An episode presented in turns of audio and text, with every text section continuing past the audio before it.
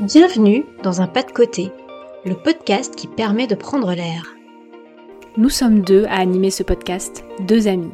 Notre point commun Nous avons récemment fait un pas de côté dans nos vies professionnelles qui nous a donné un nouvel élan, une vraie respiration.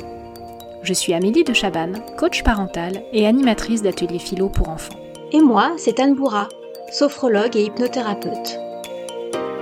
Dans nos vies où tout va trop vite, dans nos vies où on en fait déjà trop, nous vous proposons de faire un pas de côté pour sortir de votre train-train quotidien, pour rencontrer des personnes qui nous parlent à cœur ouvert, pour plonger dans l'intimité d'une histoire, pour se nourrir, s'enrichir, s'inspirer et prendre même le temps de respirer.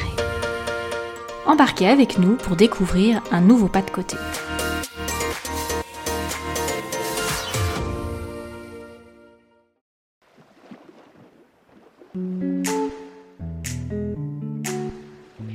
Y a quelques semaines, à l'occasion d'une séance de dédicace de son livre Tout plaqué avec succès aux éditions Alizio, on rencontre pour la première fois Guénolé de Carmois.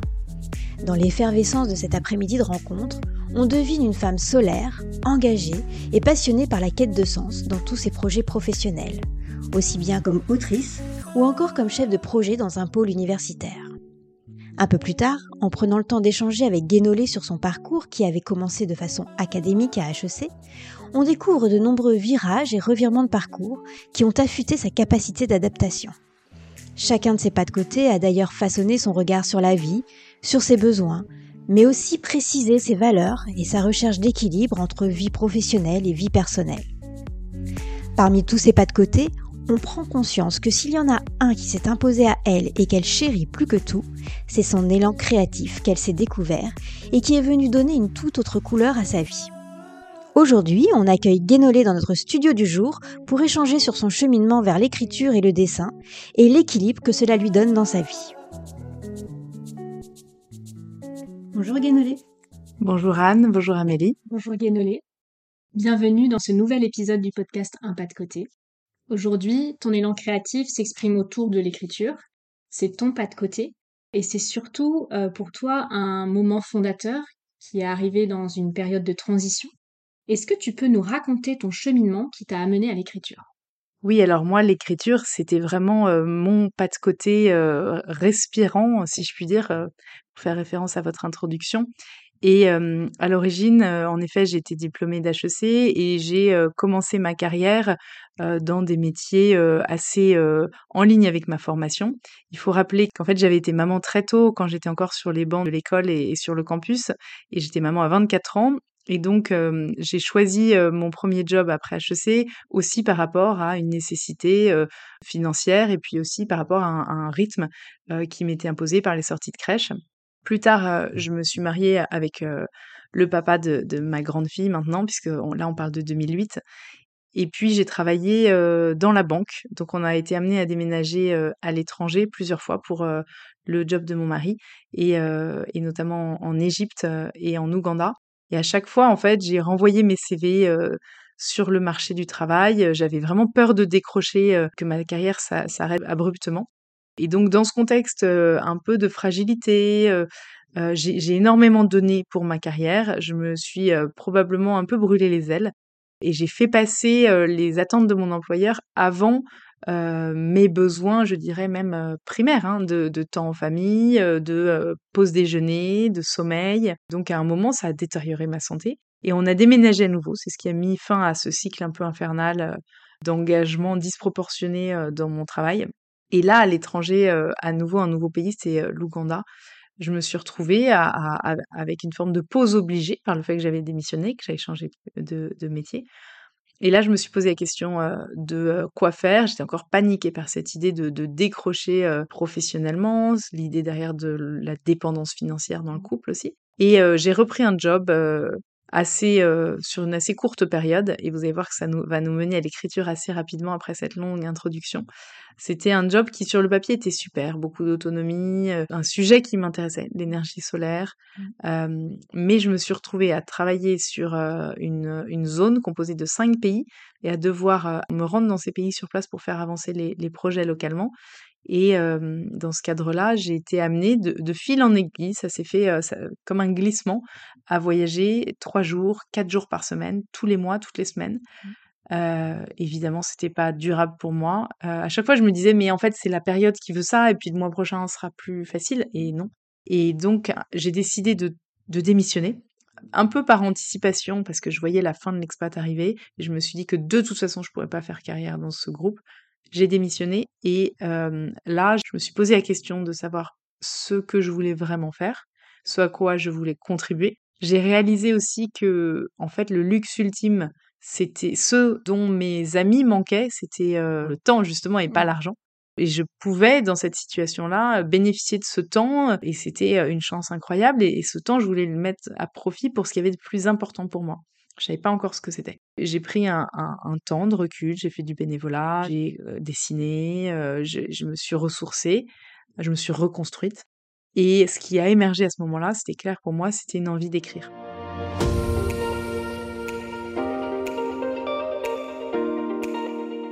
C'est dans ce cadre-là que je me suis lancée dans cette aventure, euh, au début de façon assez confidentielle, sans en parler autour de moi.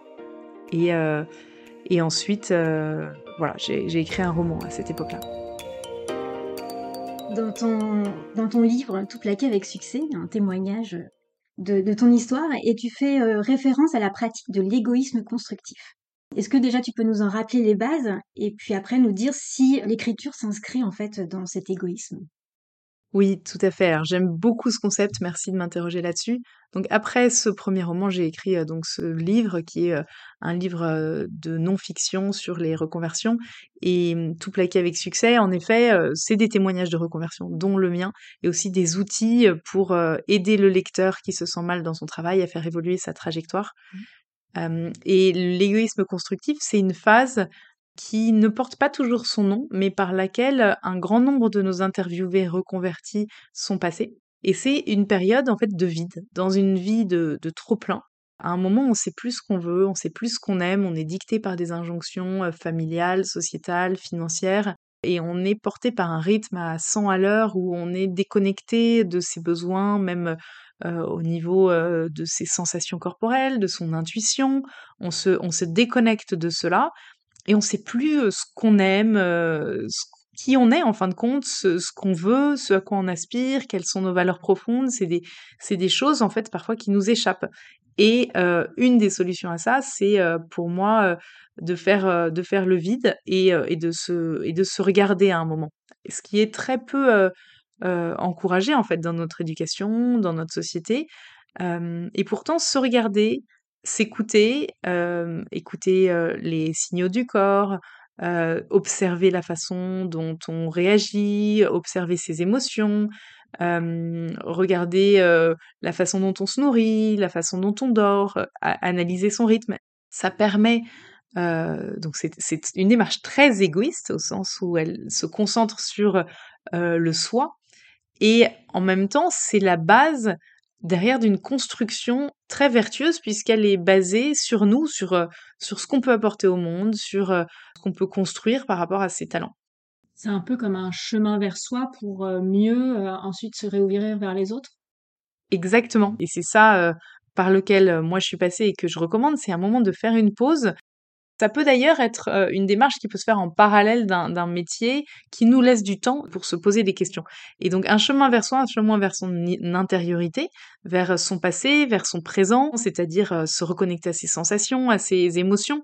Et en effet, une fois qu'on arrive à, mieux se connaître et à mieux se comprendre et à savoir ce qu'on veut, quelles sont nos valeurs et ce pourquoi on veut œuvrer, quand on va bien, finalement, on, a des choses à donner. Les gens autour de nous, et vous en connaissez certainement tous, qui ne vont pas bien, malheureusement, c'est ceux-là qui sont les plus centrés de manière non constructive. Mmh. Et en revanche, quand on se centre sur toi de façon constructive, à ce moment-là, on est disponible pour donner aux autres. Et donc il y a cette dialectique entre euh, la plongée en soi et l'ouverture aux autres qui est extrêmement intéressante. Et finalement, les, personnes qui parfois sont le plus engagées dans des projets auxquels ils adhèrent pas forcément, mais qui sont leur, leur métier, euh, ou, autres, parfois ne, sont finalement pas disponibles aux autres alors qu'ils travaillent sur quelque chose qui est à l'extérieur d'eux. Et comment l'écriture s'est installée dans cette, cette période d'égoïsme constructif? Est-ce que tu commençais à écrire régulièrement, tous les jours, ou ça s'est manifesté de quelle façon? J'avais une espèce de d'envie de de création déjà qui, qui était latente et, et, qui me reprenait régulièrement et que je taisais parce que entre la famille, j'avais eu un autre enfant et le, le, boulot, j'avais vraiment pas le temps pour la créativité. Donc j'avais cette envie-là qui était héritée de, de, mon passé, de, de, mon tempérament et que j'avais tu. Et à ce moment-là, dans, dans, une période un peu de, jachère, de vide, c'est comme si le trop-plein d'envie créative, voilà, débordait. Et, en fait, assez naturellement, je me suis mis en parallèle à, à, peindre, à prendre des pinceaux, des, des, crayons et à écrire. Et en fait, la technicité du dessin me, me, paraissait assez complexe, donc je me suis dit, le dessin, ça va être un long chemin. Donc, je vais le faire pour moi, petit à petit, sans me fixer d'objectifs. Mmh. Et en effet, je vais continuer dans cette voie. Mais en tout cas, pour moi, par rapport à ce moment-là, je sentais que l'écriture euh, serait une voie plus rapide pour réussir à produire un, quelque chose de fini et de partageable. Et après, je me suis instauré euh, un rythme, euh, quelque part, je me suis créé des, des, des obligations face à moi-même mmh. en termes de un certain nombre d'heures par jour, un certain nombre de lectures par mois, parce qu'en fait, pour être un bon écrivain, il faut aussi beaucoup lire sur son sujet pour, pour avoir de la matière à travailler, à raffiner et à, compiler pour partager un contenu. Et donc, au départ, j'avais une démarche assez scolaire qui, du coup, parfois manquait un petit peu de qui n'était pas forcément très plaisante d'ailleurs, hein, parce que j'étais aussi dans la lignée d'une carrière de d'employé dans des grands groupes. Et donc cette écriture, au départ, elle était très scolaire et petit à petit, plus j'avançais, plus je prenais confiance en moi, plus j'étais libérée de cette espèce de cadre que je m'étais imposé à moi-même et plus finalement j'arrivais à, produire quasiment un chapitre dans ma tête en conduisant et, après je rentre à la maison, je le couchais sur papier, c'était extrêmement fluide et, moins poussif.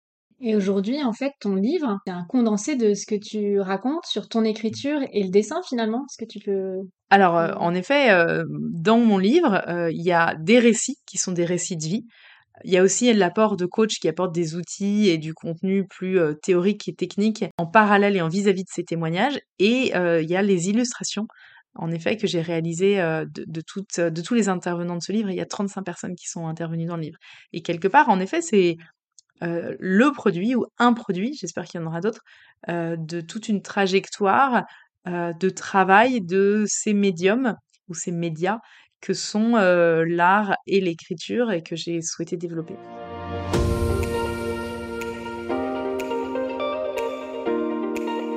Et ce qui émerge aussi, c'est la notion de, temps, en fait, qui, qui est nécessaire, en fait, pour l'écriture et pour le dessin.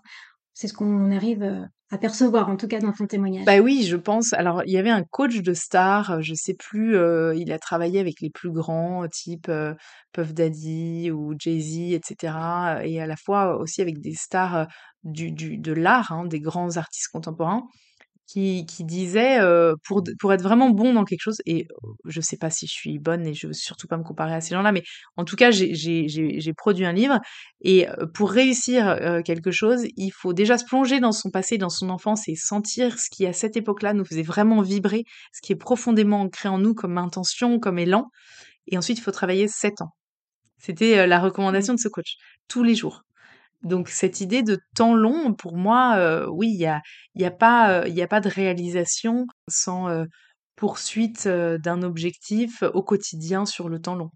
Et, le dessin, je, je, suis persuadée que tout le monde peut dessiner. Je pense que, par exemple, chez les pharaons, il y avait les scribes qui, qui étaient les seuls censés pouvoir écrire. On disait non, seule une élite peut pouvoir écrire. Aujourd'hui, on a un projet de société qui est d'enseigner l'écriture et la lecture à tous nos enfants à partir de 6 ans si on enseignait le dessin ou le chant ou la danse à tous nos enfants à partir de 6 ans, je suis persuadée que chacun d'entre eux réussirait dans ces disciplines. Quel que soit le sujet et l'objectif qu'on se fixe, si on travaille, on y arrive.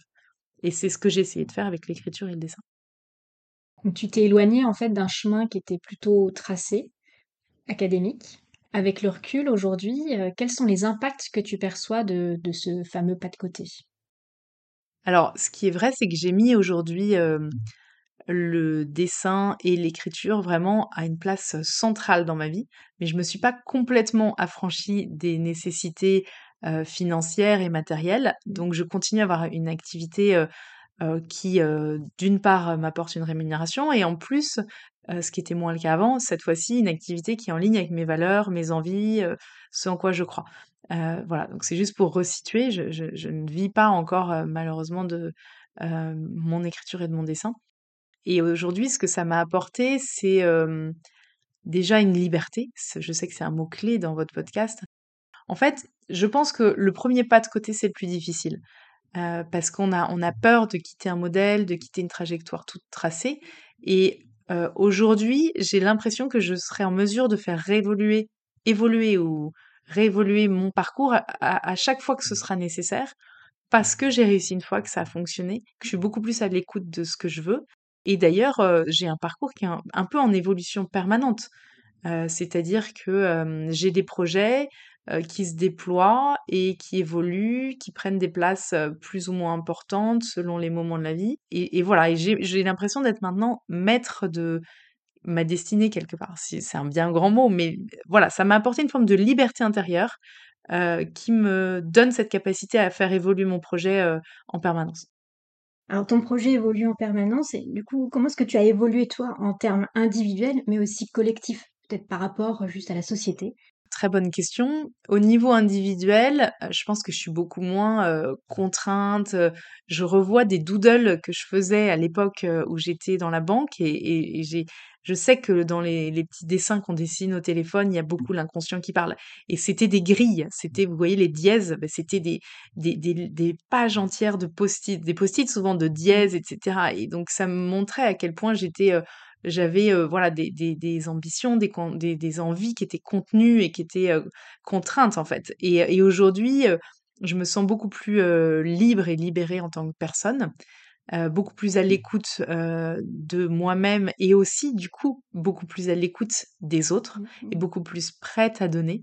Et d'ailleurs, une, une des suites de ce livre, c'est qu'en fait, nous sommes contactés, mon co-auteur Badraka Aran et moi, régulièrement sur les réseaux sociaux et via notre adresse email par des lecteurs qui partagent avec nous leur histoire et qui sont pour certains d'entre eux en grande détresse.